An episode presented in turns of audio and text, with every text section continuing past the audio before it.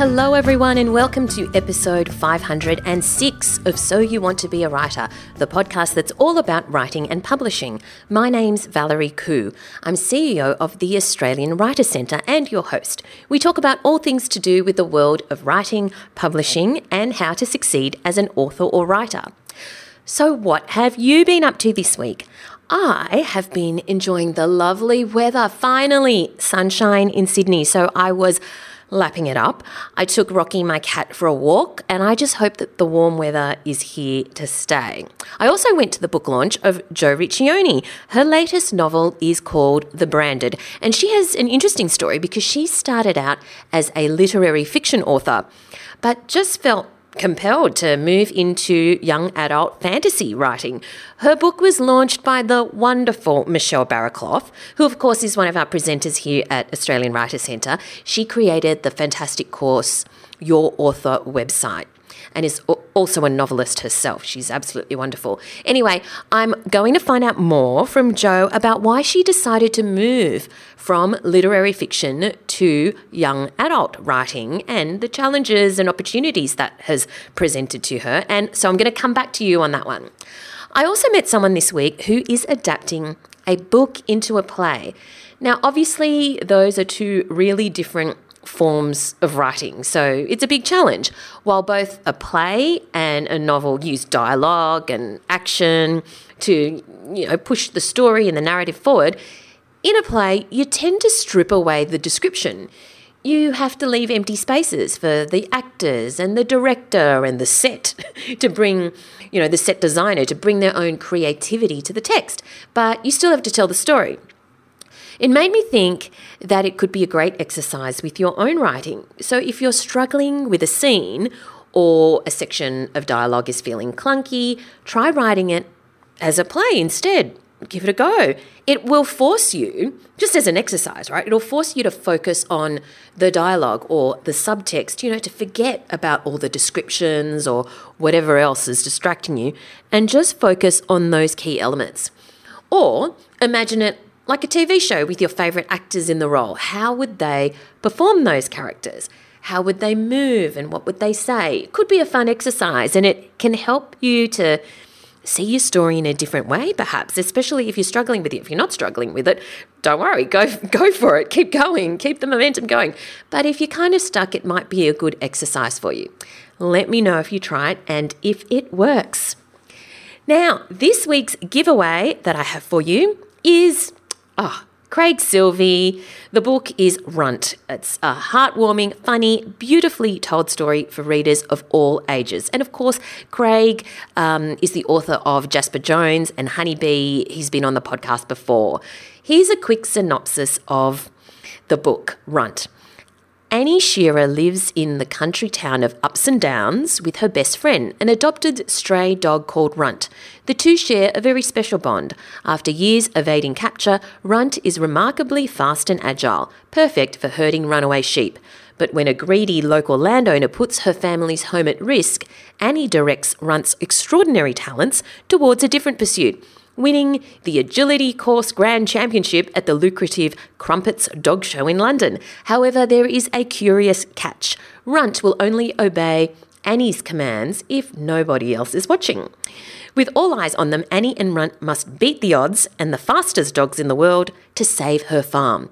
Runt is a heartwarming, hilarious tale of kindness, friendship, hurdles, hoops, tunnels, seesaws, being yourself, and bringing out the best in others. So entries close on 24th October. Just go to writerscentre.com.au slash win and follow the instructions for your chance to win one of three copies of Runt by Craig Silvey. And that's my cat in the background. Um, expressing his excitement about Runt by Craig Silvey. So that's writerscentre.com.au slash win. And now Are you ready for the word of the week? Well, I hope you are because the word of the week this week is opsimath. O P S I M A T H. Opsimath. An opsimath is someone who acquires learning late in life. I love this word because I believe it's never too late to learn something new. So if you've recently decided to take up writing or music or art or whatever, I want you to proudly declare that you're an opsimath. And that was the word of the week. This podcast is brought to you by the Australian Writers Centre, a world leader in writing courses. Our popular course, Creative Writing Stage 1, is the perfect way to unlock your creativity and explore the world of writing. You only need a couple of hours a week, and you'll learn how to create memorable characters, believable dialogue, and captivating plots, all in a supportive environment in this five week online course. Whether your goal is to write a bestseller or simply tell better stories, learn at home with your very own tutor giving you personal feedback each week. Find out more at writerscentre.com.au slash creative writing. Now let's move on to our writer in residence and make sure you stay tuned after the interview for more fun facts about the world of writing. Sulari Gentill's latest book is The Woman in the Library. She is also the author of the award winning and best selling Rowland Sinclair Mysteries, the Greek mythology adventure series, the Hero trilogy, and she won the Best Crime Award at the Ned Kelly Awards for Crossing the Lines. Let's have a chat to Sulari Gentill. Thank you so much for joining us today, Sulari. Congratulations on your latest book, The Woman in the Library wow, wow, on so many levels. For people who haven't got their hands on a copy yet, can you tell us what it's about? Uh, yeah, it's look, it's it's an unusual book in that it has a a kind of an odd structure. It's really a story within a story folded yeah. into the pages of a correspondence. So um, one facet of the story uh, is is the is the relationship between Leo and Hannah. The book opens with a letter from Leo to Hannah. He's a he's an aspirant author who lives in uh, Boston. Hannah is an established Australian author. He's an admirer and a fan, and in the beginning, he's everything any writer could hope for in a researcher. He's admiring, he's friendly, he's helpful. Uh, but as the novel progresses and the reader sees more of Leo's letters, and they do see one letter at the end of each chapter, they come to realize that there's something a little dark about Leo. Um, that, for one thing, he seems to know an awful lot about murder. Mm. The other, now, sorry, uh, no, no, please go, please go on the other facet of the novel is, of course, the story that Hannah herself is writing in response to the advice she receives from Leo. Uh, and that story is centered uh, around a young Australian writer called Winifred Freddie, who is in Boston to write her very worthy first novel. And she happens to be sitting in the Boston Public Library at a table with three strangers when a ragged scream rings out uh, through the reading room. And and everybody stops everything because they know that something terrible has happened. But when a search is conducted, there's nothing. There's no body, there's no reason for the scream. It's almost as if it came from nowhere and disappeared into nowhere. And that's the, the beginning of the mystery that Hannah is writing. It is so clever. The way that you structured this, the idea itself. How in the world did you come up with this idea? Oh, look, that's that's a kind of a an interesting story. I was writing another book entirely, and that book was also based in America, and I, of course, hadn't been to America in decades, and uh, I'd never been to Boston, but I did have a friend of mine, an American writer, who was in Boston at the time working on his novel. And so I wrote to him um, and um, I asked Larry if it would be okay if I picked his brain while he was there. And of course, um, in typical American style uh, and generosity, he was saying, sure, anything I can do to help, mm. happy to do so. Uh, but then I realized very quickly that Larry is a much, much better researcher than I am. So not only did he answer my questions, he started sending me maps and menus and weather reports. And then he started sending me photographs of the sidewalks so I could see how the snow plows knock the snow up on, on this against them. And then one day there was a murder about two blocks from where he was staying. And he thought, Sulari's a crime writer. She might be really interested in what an American murder scene looks like. And so he took himself off uh, to the murder scene, and after the body had been removed, and he took footage of it, and he sent it to me. So I'm in Australia, and I get this email from Larry, and I open it, and it's footage of a crime scene. And my husband happened to be standing behind me, and he said, Gosh, I hope Larry's not killing people so he can send you research. and uh, I'm 99% sure that he wasn't, but it did strike me as a, as a really interesting idea for a novel.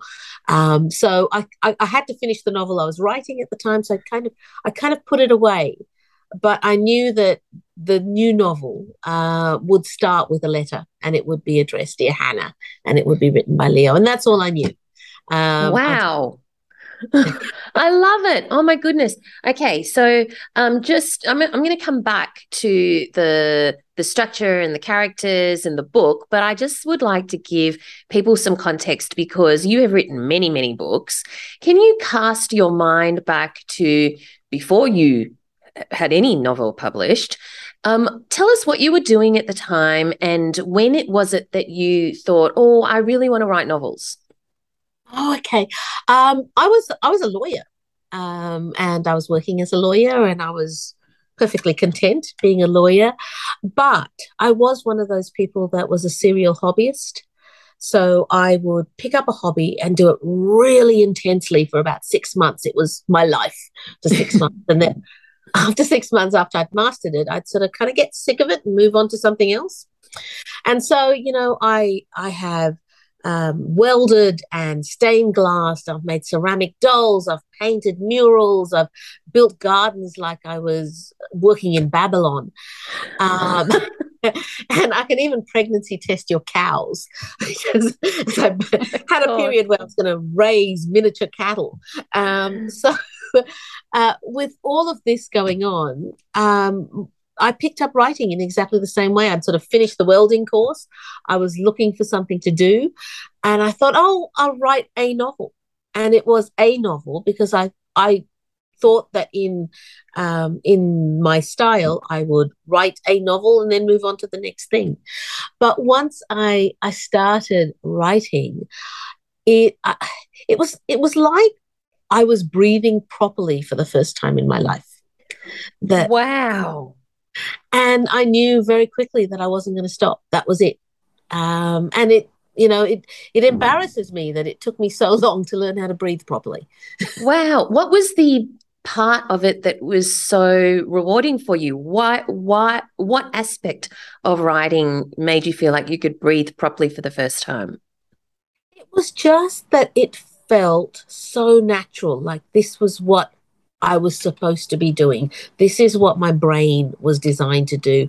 This is what all all the the idle daydreams about everything my and I, I, always had a tendency to look between facts and to look between stories all of that made sense and it seemed like I was actually just doing what I was supposed to have always been doing. It was, it, it just, it, it's really hard to describe. It was just like breathing properly. It felt mm-hmm. natural. Um, and it was all those aspects of living in your head, of making things up, of, uh, of the kind of, um, of luxuriating in prose when it suited you and of, you know, trying to, trying to uh, manage all these threads uh, so that it turned into something coherent. Every aspect of it was was kind of wondrous, and there was this kind of creative explosion. And in the beginning, there I was writing books so quickly. Um, it was as if they'd always been there, and I was finally letting them loose. That's incredible. Were you also a big reader at the time? No, not particularly. I was a reader. I've always been a reader, uh, but not a particularly big one. I, I still I still meet people who I'm in awe of with their reading prowess, their ability to read quickly and to mm. contain the story. I'm a slow reader. Um, I, I enjoy reading. I have always done it, but I would never call myself a particularly um, good reader in that sense. I think in, in some ways, I think the law destroyed me for reading because the law the law teaches you to look at a paragraph and to hone in on the important bits, which is kind of counter to the way one read, reads a novel. You should luxuriate in every sentence. Mm-hmm. Um, so it's you know it's really hard to turn that off once you've learnt it. Um, and so yeah, luckily for me, I think reading and writing are different muscles. Yeah, definitely. Now, when you were saying you wrote your books fairly quickly, as if they were just already there waiting to come out, let's talk about this book. When did the idea form, and how long then did you let it brew? Um, well, I guess the idea formed when you got that that yeah. letter from from Larry. Okay, so in, in that case, then let me ask when you decided to put pen to paper for the first time or fingers to keyboard for the first time how long it did it take then for the first draft?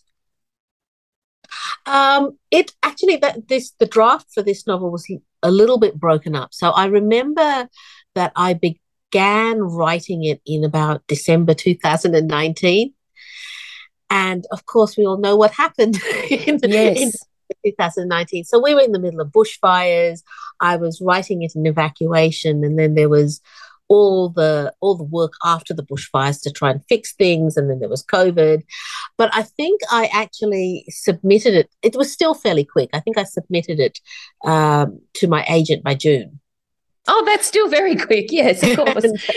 um, so, but but but for me, you know, and, and, that was just because it was broken up. It was a real pleasure to write, um, and when I wrote, when I actually found the time to sit down. It just came out. Um, and it was almost like, I mean, my, my style is almost like discovering the story rather than writing it. It's like it's always there. I'm just unearthing it. It's a bit like an archaeological dig. So um, it's always very quick once once I have begun um, it just seems to be like the story is there and I'm not actually doing a lot of work making things up. It's just there. so, if it was a book that didn't get broken up by a bushfire or a pandemic and a lockdown and whatever, how long would normally would, would a book normally oh, take you to write? I, I normally give myself 12 to 16 weeks. Right. To get a draft that's worthy of sending on to uh, an agent or a publisher. Okay, so then with this, you say that you it's a process of discovery. So presumably that means you don't know who you know the you have not unraveled the mystery yet, and it's there waiting to come out. Which I think is fascinating that you that it seems to just pour out of you. Now, one of the things that you do in this book is that um, it's in the voice of the protagonist at the start of each chapter, and then it ends, I think, almost every chapter with a with a letter from Leo to Hannah. And yep. did you decide that from the start? And how did you write that? Did you write it in a linear fashion, or did you write two stories kind of parallel? Well, I'm I'm an extreme pantser, so I don't plot at all. I've no idea. So I had that had that concept, and I had this idea that the book would open with a letter. I had nothing else until I started to write. Um, so, and I do write in a linear form. So I start with the first word of the novel, I end with the last word of the novel. I never write out of sequence. Um, and so at the end of that first letter, then I was faced with, well, what ha- comes next?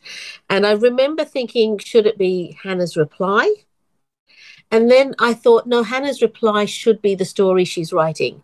And I, I, at, it was at that time that I decided that you'd never hear from Hannah uh, mm. directly. That all you'd see was the story that she wrote in response to uh, to Leo's letter. And part of the part of the reason that I did that was, for me, I think that you really um, can find an author, truly discover an author in their work. Mm. That's where you can see the most honest form of themselves. You can see what they love, what they what they dislike, what they value. You can see the kind of things that they admire in ca- in people because it's in the characters that are there for people to admire. You can you can see the things that they worry about, the things that they that you know uh, brings them anguish. So, in some ways, the purest form of Hannah communicating with the reader was was the story that she was writing in response to Leo. And I was hoping that by the end, because at that time I had no idea how it would go, that by the end of the novel, the reader would feel like they knew Hannah a little bit without ever hearing directly from her Mm. of what she, how she responded to Leo. So speaking of um, you know, getting to know the character for the reader to get to know the characters, then when you say you're an extreme pantser, presumably that applies to your characters as well. Like, had you done any characterization of of of Leo or of of Hannah, or do or do you discover them too as you as they appear on the page? Yeah. So I've always thought that, you know, characters don't exist in isolation, they exist as part of a plot. So you know yourself um, as a human being, the character traits that come to the come to the fore is dependent on the situation. So in certain circumstances, you may be hard nosed and efficient, and in other si- situations, you may be romantic and uh, kind of flaky, or um, and so on. So, in a way, character doesn't exist independently of the, of the actual story. So I allow that to develop organically as Mm. well. Uh, because characters change and respond to what's happening around them and what you see of them um, and the, the part of themselves that they show um, is dependent on the on the situation and I, I think that's probably why crime fiction is uh, has always been such a popular um, genre because it is it is a story that puts people under real pressure, mortal pressure, where it's a life and death situation, and then you see how they how the characters behave in those situations, um, and and so in some ways, I suppose it's a way of getting towards uh, the true mettle of a character by Yes. putting them in mortal danger.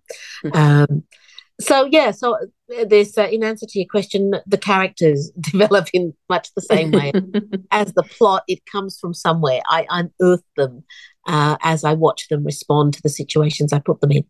But do you hit, try to hit any points like, you know, oh, um, uh, like do you innately follow a three act structure or do you literally just write? Do you try to hit any particular kind of points or moments of conflict or, you know, um, try, uh, consciously try to increase the stakes, anything like that? Uh no, no. Oh, occasionally, occasionally, if I feel like the the story has slowed, I use that old adage of you know um, who was it Elmore Leonard that says send in when the story slows, send in a guy with a gun. And it'll pick up. So I do, I can do something similar quite often if I think the story is getting bogged uh, or this or slowing down. Um, I throw in another body. and that you know that works quite effectively because all of a sudden it focuses the mind as to and it focuses my mind as a writer as to explain how it all uh, relates it gives the the reader a little jump start and uh, and it also gives the characters a little poke and tells them to get get on with it um, so it's it's a little bit like that it's very my process is incredibly organic um, and I, I have I have this interesting technique in that I don't just write. I write while I'm watching television. No, no. I have never heard that ever Oh. in my life. Yeah, look, and I suspect there's a few of us who do this, but we don't like to admit it because it looks like we don't care about our writing. We'll just dash off anything while we're watching television. But that's not why we do it. I, I used to be really ashamed of this process because I wrote best when I was watching television. Uh, but, you know, this, and, and I, I'd be really loath to admit it. Uh, but I was at the Emerging Writers Festival several years ago, and I was on with um, Kylie Ladd. So I'm, I'm not sure if you.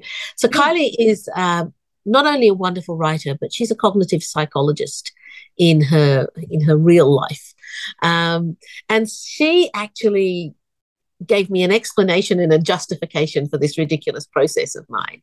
And she said, No, what, Sulari, what's happening um, is that, you know, the creative center of your brain is in your prefrontal cortex. Um, and apparently, it's very hard to access the prefrontal cortex directly.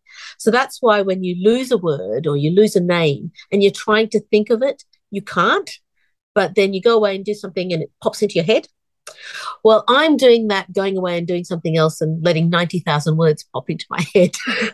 so it's, um, so what the what the uh, television does, and it's always something that's fairly mellow and predictable. So I, I watch a lot of BBC crime, you know, lots of uh, Midsomer Murders and Lewis and so on, which has a very distinct rhythm, um, and it it probably occupies about thirty percent of my brain to watch that.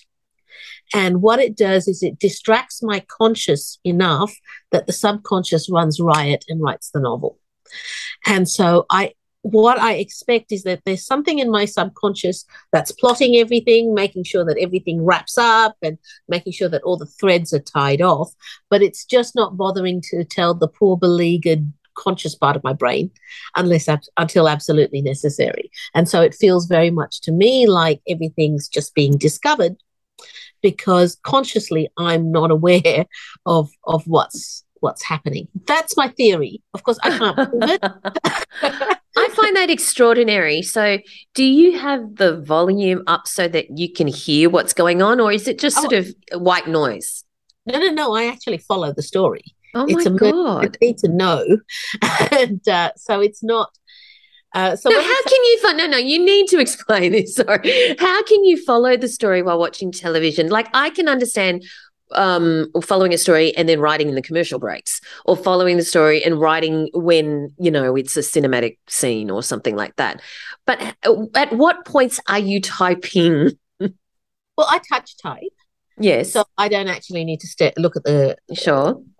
Um, and I must look at the screen and the tele. So I, I recently um, I got reading glasses. So mm. I, I, had just got to the age where I needed reading glasses. And, you know, the, the optometrist said to me, especially when you're writing for long periods of time, your eyes are getting tired, wear the reading glasses. But I don't. And the reason is I can't wear the reading glasses, which help me see the screen really clearly and mm. see the television at the same time. Mm. Um, so I must watch both at the same time, the screen and the television. Uh, and because I touch type, I don't need to watch the keyboard. So, so I don't look at it too closely because I'm afraid I'm going to break the magic. And I think that's the thing about about writers' processes. We we tell you what we think is happening, but I think there's always a dark part in the center of every writer's process that's still magic to us we're not really 100% sure where these stories come from. Um, so we give you a vague idea of what we think is happening.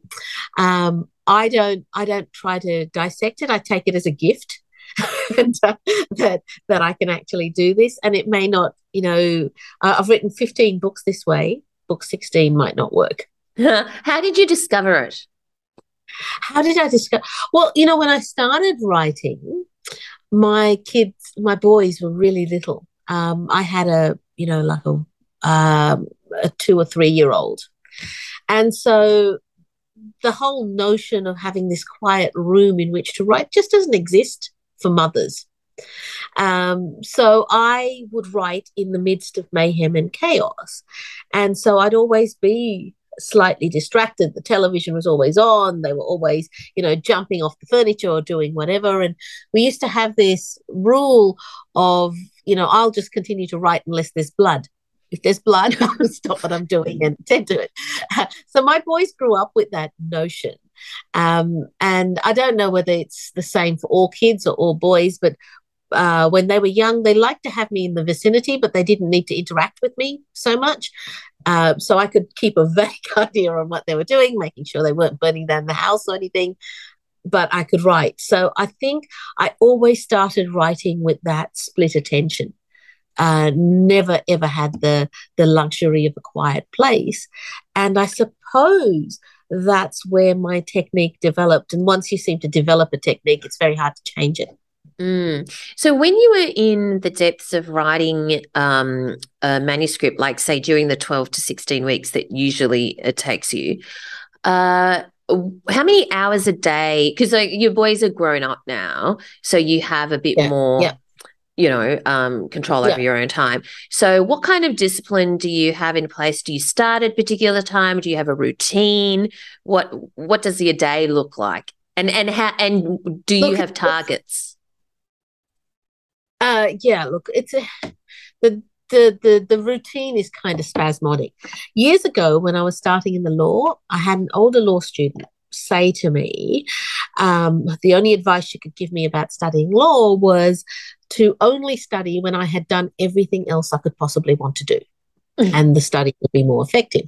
So I've always sort of followed that process with writing. I don't, um, I don't, I don't sit down to write if I don't want to luckily for me, I still want to all the time. It's the thing I like most doing.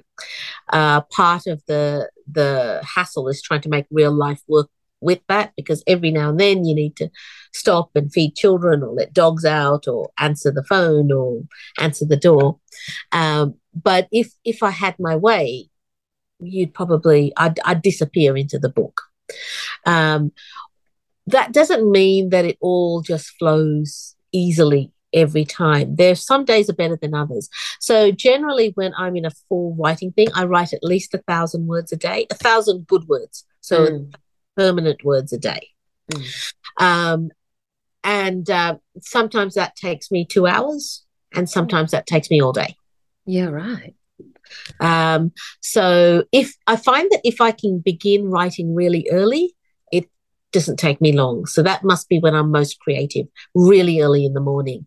But that doesn't always work because people are getting off to work and people are getting off to school and things need to be done. And sometimes I don't sit down till 10 or 11 o'clock to start writing. And on those days, it quite often takes me, I'm still writing at midnight. Wow. So, but whatever it takes. uh, yes. And so Um, do you do you do you, when you sit down to write, do you is that when you turn on the television and choose a show? yeah, I do. I turn on the television and I and I look for very specific type of shows. Uh, for some reason, there's something about BBC crime shows that seems to work in a nice rhythm for me. Um, and I don't know what it is. It's uh, mellow colors. They don't have a huge amount of car chases and Mm. All of that sort of or or gunfights. Um, and I seem to be able to um, deal with that really easily. I couldn't watch. I couldn't watch anything that requires a heck of a lot of attention uh, to follow, um, and I certainly, I certainly couldn't watch something like The Bachelor while I was doing. so it's it's very, and everybody's got to find their specific. Everybody's got to find their distraction level. Um, I think all writers work with us. Well, a lot of writers work with a distraction level. So I know there's some writers who need a darkened room and sit there and there's nothing but them and the screen. Uh, but there's other writers who listen to music and you know they have um, tracks and so on for each Mm. book, um, etc. And I can't actually listen to music for some reason. Music makes triggers a different part of my brain that makes me makes my mind wander. But I can That's actually, extraordinary. yeah, I know So- it's bizarre. it's so bizarre. So, with your author career, you've written 15 books now. Do you um, aim to write a certain number of books in a certain time period so that you structure your year accordingly? Oh, there's nothing structured about my year. okay. I'm getting I- this sense, yes, about you and your life I and your approach to life. life. it just seems to, it just seems. To, I, I think you know, um, a lot of writers are plagued with guilt, with this feeling that they should always be doing more and always be writing. And I've tried to avoid that notion um, and this idea of you know working to a timetable. Um, and it, it seems to have worked for me. This, I mean, I've, I've been at this 12 years and there's been 15 books published. There's been other books read, uh, this written, but there's been 15 published. Um, so I seem to have a reasonable rhythm going forward. Um, I don't you know, you you can get very caught up in this business of feeling left behind, of feeling that you know, like other books are taking off more, making more sales, getting more reviews and more awards, and you have to actually, I think, for longevity, work at your own rhythm and your own place, and letting your your book be what it is, as opposed to comparing it constantly uh, with the work of your friends. Mm. Um, so I I try not to um, get into these notions about who I want to be as a writer. I get I think about what I want the novel I'm working on at the time to be, what mm. ambitions I have for that piece of work. Um, and so I, I don't, but I, t- I tend to write, you know, roughly one or two books a year. Mm, mm, um, mm. And are you writing on your next one? Are you, are you, writing the next one already? I've just I've just submitted the next one. Oh, uh, okay. Fantastic. And I and so I was ha- I was having this wonderful conversation with my husband this morning, talking about the next one after that. So you've already so, thought of that? I there's again it's again like the Larry idea. There's an idea. I have no idea what I can do with it, but there's that idea of where it can start. Um, so mm. I will just sit down and start writing uh, one of these days.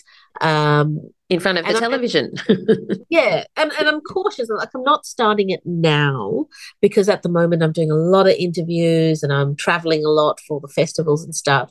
And I don't want to start when it's going to. I'm going to have to stop every you know regularly. So I'm just waiting for a little bit of a lull so I can just get going. Um, and it for me, it seems like if I get 10,000 words, the novel then writes itself. I don't wow. really have, have to worry. It just doesn't. It seems to organically create itself. and, uh, but I need to get those 10,000 words uh, without too much breakup. So I need to be able to sit down and write 10,000 words uh, without you know having to stop for five days to go to this festival and stop for three days to go or to turn my mind to something else um, so i'm just waiting for a little bit of a lull to push this one off so larry i understand that you have a writing hut on your property um, which is down in the snowy mountains and you also have a artist hut as in a, a hut for painting you are a Renaissance woman. So, first of all, tell me about the writing hut. Describe to me what it's like, and um, and and what what what's it like inside. So we we live on uh, a truffery, or we grow. Tr- uh, there's French black truffles on our house, uh, on our property. The French black truffles uh, grow on the roots of oak trees. So I have in a couple of paddocks away from the house a grove of of oak trees, which are quite mature at the moment. They're they're beautiful. Uh, there's uh, English oak trees. They're just gorgeous trees. In the middle of that, uh, hidden so that in the in the spring and the the autumn and the summer, you cannot even see that it's there. Is a little white hexagonal building. Um, oh, it's actually an octagonal building, and it's um, it's got windows all the way around and a set of doors, um, and it's got a sort of a peaked a peaked roof. Um, and it uh, and on the top of that, on the top of the writing house, is a, a weather vane uh, with a with a dog, uh, which uh, is a depiction of my old truffle dog Badger. Uh, inside inside the the writing house is a there's a little kerosene heater in in in one corner. There's a leather a green leather chaise lounge uh, because I like to write with my feet up. Uh, there is a beautiful oak bookcase against one wall uh, with books in it, and there's also a tin there with snacks for me and snacks for the dogs uh, in there. Um, and there's a there's a little um, i think it's called a music cabinet but it's it's basically a little cabinet with um, flat slats so that i slide manuscripts in there and another armchair and extra blankets and so on uh, so that i can go in there and and write um, and if i'm there nobody knows i'm home because you cannot cannot see that it exists It uh, sounds so romantic. It sounds absolutely idyllic. So then uh, tell me about uh, the the painting hut. You are also an artist. So what do you paint? I I have a preference. Oh, I, well, first I wouldn't call myself an artist, but I I do paint.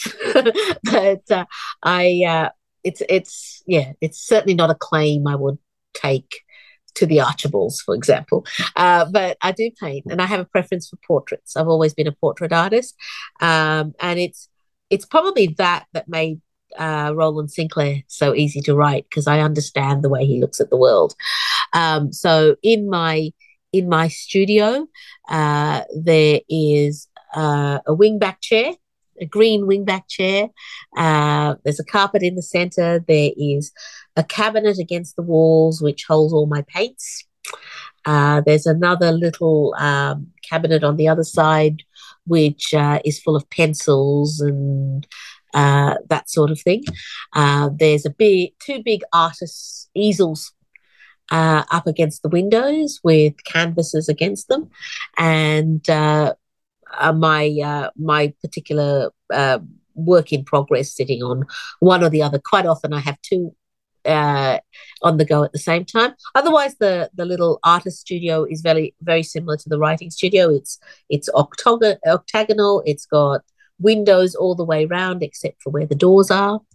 Um, oh, it's got one flat wall, uh, which is where I put the bookcases or the cabinets, and it's got a lovely little peaked roof. And how frequently do you paint?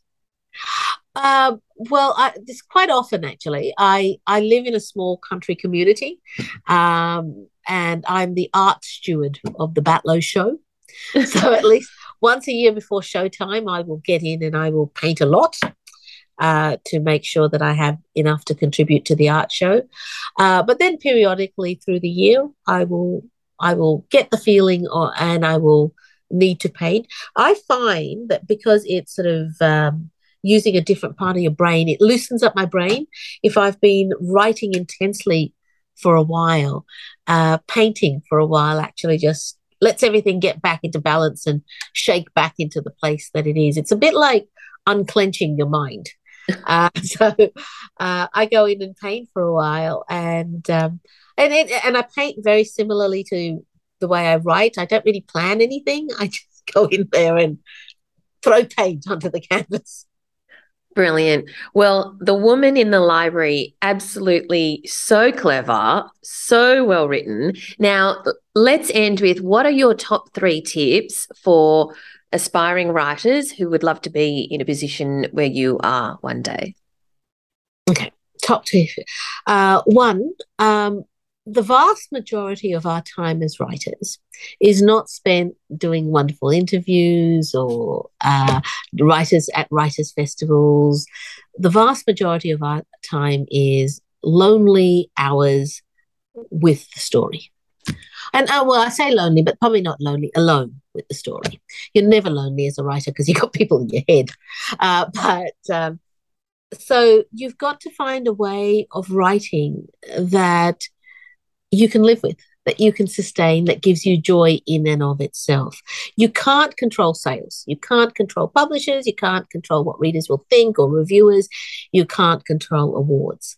That's all, you know, up to the up to fate really for a book. What you can control is whether you're getting joy from the act of writing. And if you can find a way to write that just gives you joy in and of itself, then you're ahead of the game.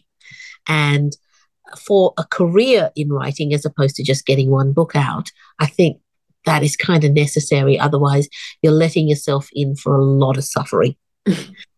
so that's that's that's that's my first tip. The second tip um, I would suggest is to try and work out what is it what it is about your writing that you love, that you think is distinct, that makes your work unique. Uh, take advice on everything else, but fight for that. Um, and thirdly, um, I would suggest you the the thing that I have found that is really special about being a writer is the writing community. is making connection with writers, uh, loving their books, supporting them. That whole sense of solidarity and community that you get in the writing industry. Uh, writers are not in competition with each other. Nobody just reads one book. Mm. Uh, and and quite often, you know, people people will see you with one writer, and if they love that writer, they'll read your book because just because you're in the vicinity. Um, so take the opportunity to build that community, uh, to be a part of it, because I think, you know, much more than every other reward that comes with writing, that is uh, a pretty special thing. Wonderful. And on that note, congratulations on The Woman in the Library. So thrilled for you. Everyone, you need to get yourself a copy. Thank you so much for your time today, Sulari. Oh, thank you so much for having me, Valerie. It was pleasure to talk to you. I hope you enjoyed my chat with Sulari, and I did ask her for photos of her writing hut, and I've put that on our blog, so you'll find the link in the show notes, and you can have a look at what her gorgeous writing hut looks like. Now, I saw a meme recently that compared using the phrase by accident with on accident. I had never actually heard anyone say on accident, so I thought it was worth researching, and I found out that people Yes, really do say on accident. However, it's only common in US spoken English and is generally only said by people born after 1995. There's a great post by Grammar Girl on her website, quickanddirtytips.com, and she goes into the research and theories about why the change started. Possibly it's a parallel of on purpose, and while on accident is still fairly infrequent, its usage is increasing, which could mean we'll all be saying it in the future. Hmm, I'm not sure if I can bring myself to say it, but there you go. By accident versus on accident. Alrighty, this brings us to the end of this week's episode. I would love to connect with you on social media. Please join our Facebook group for our listener community. It's free to join. Just search for So You Want to Be a Writer podcast community and uh, request to join. I'd love to see you in there. Feel free to connect with me on social media, uh, also on Twitter at Valerie Khoo. That's K H O O. That's the same on Instagram and over at valeriekhoo.com. Thanks for listening, everyone, and I look forward to chatting to you again next time. Thanks for listening to So You Want to Be a Writer. You'll find the show notes at writercentre.com.au slash podcast or sign up for our awesome and often hilarious weekly newsletter at writercentre.com.au slash news, where you'll find writing resources, giveaways, competitions, and much more.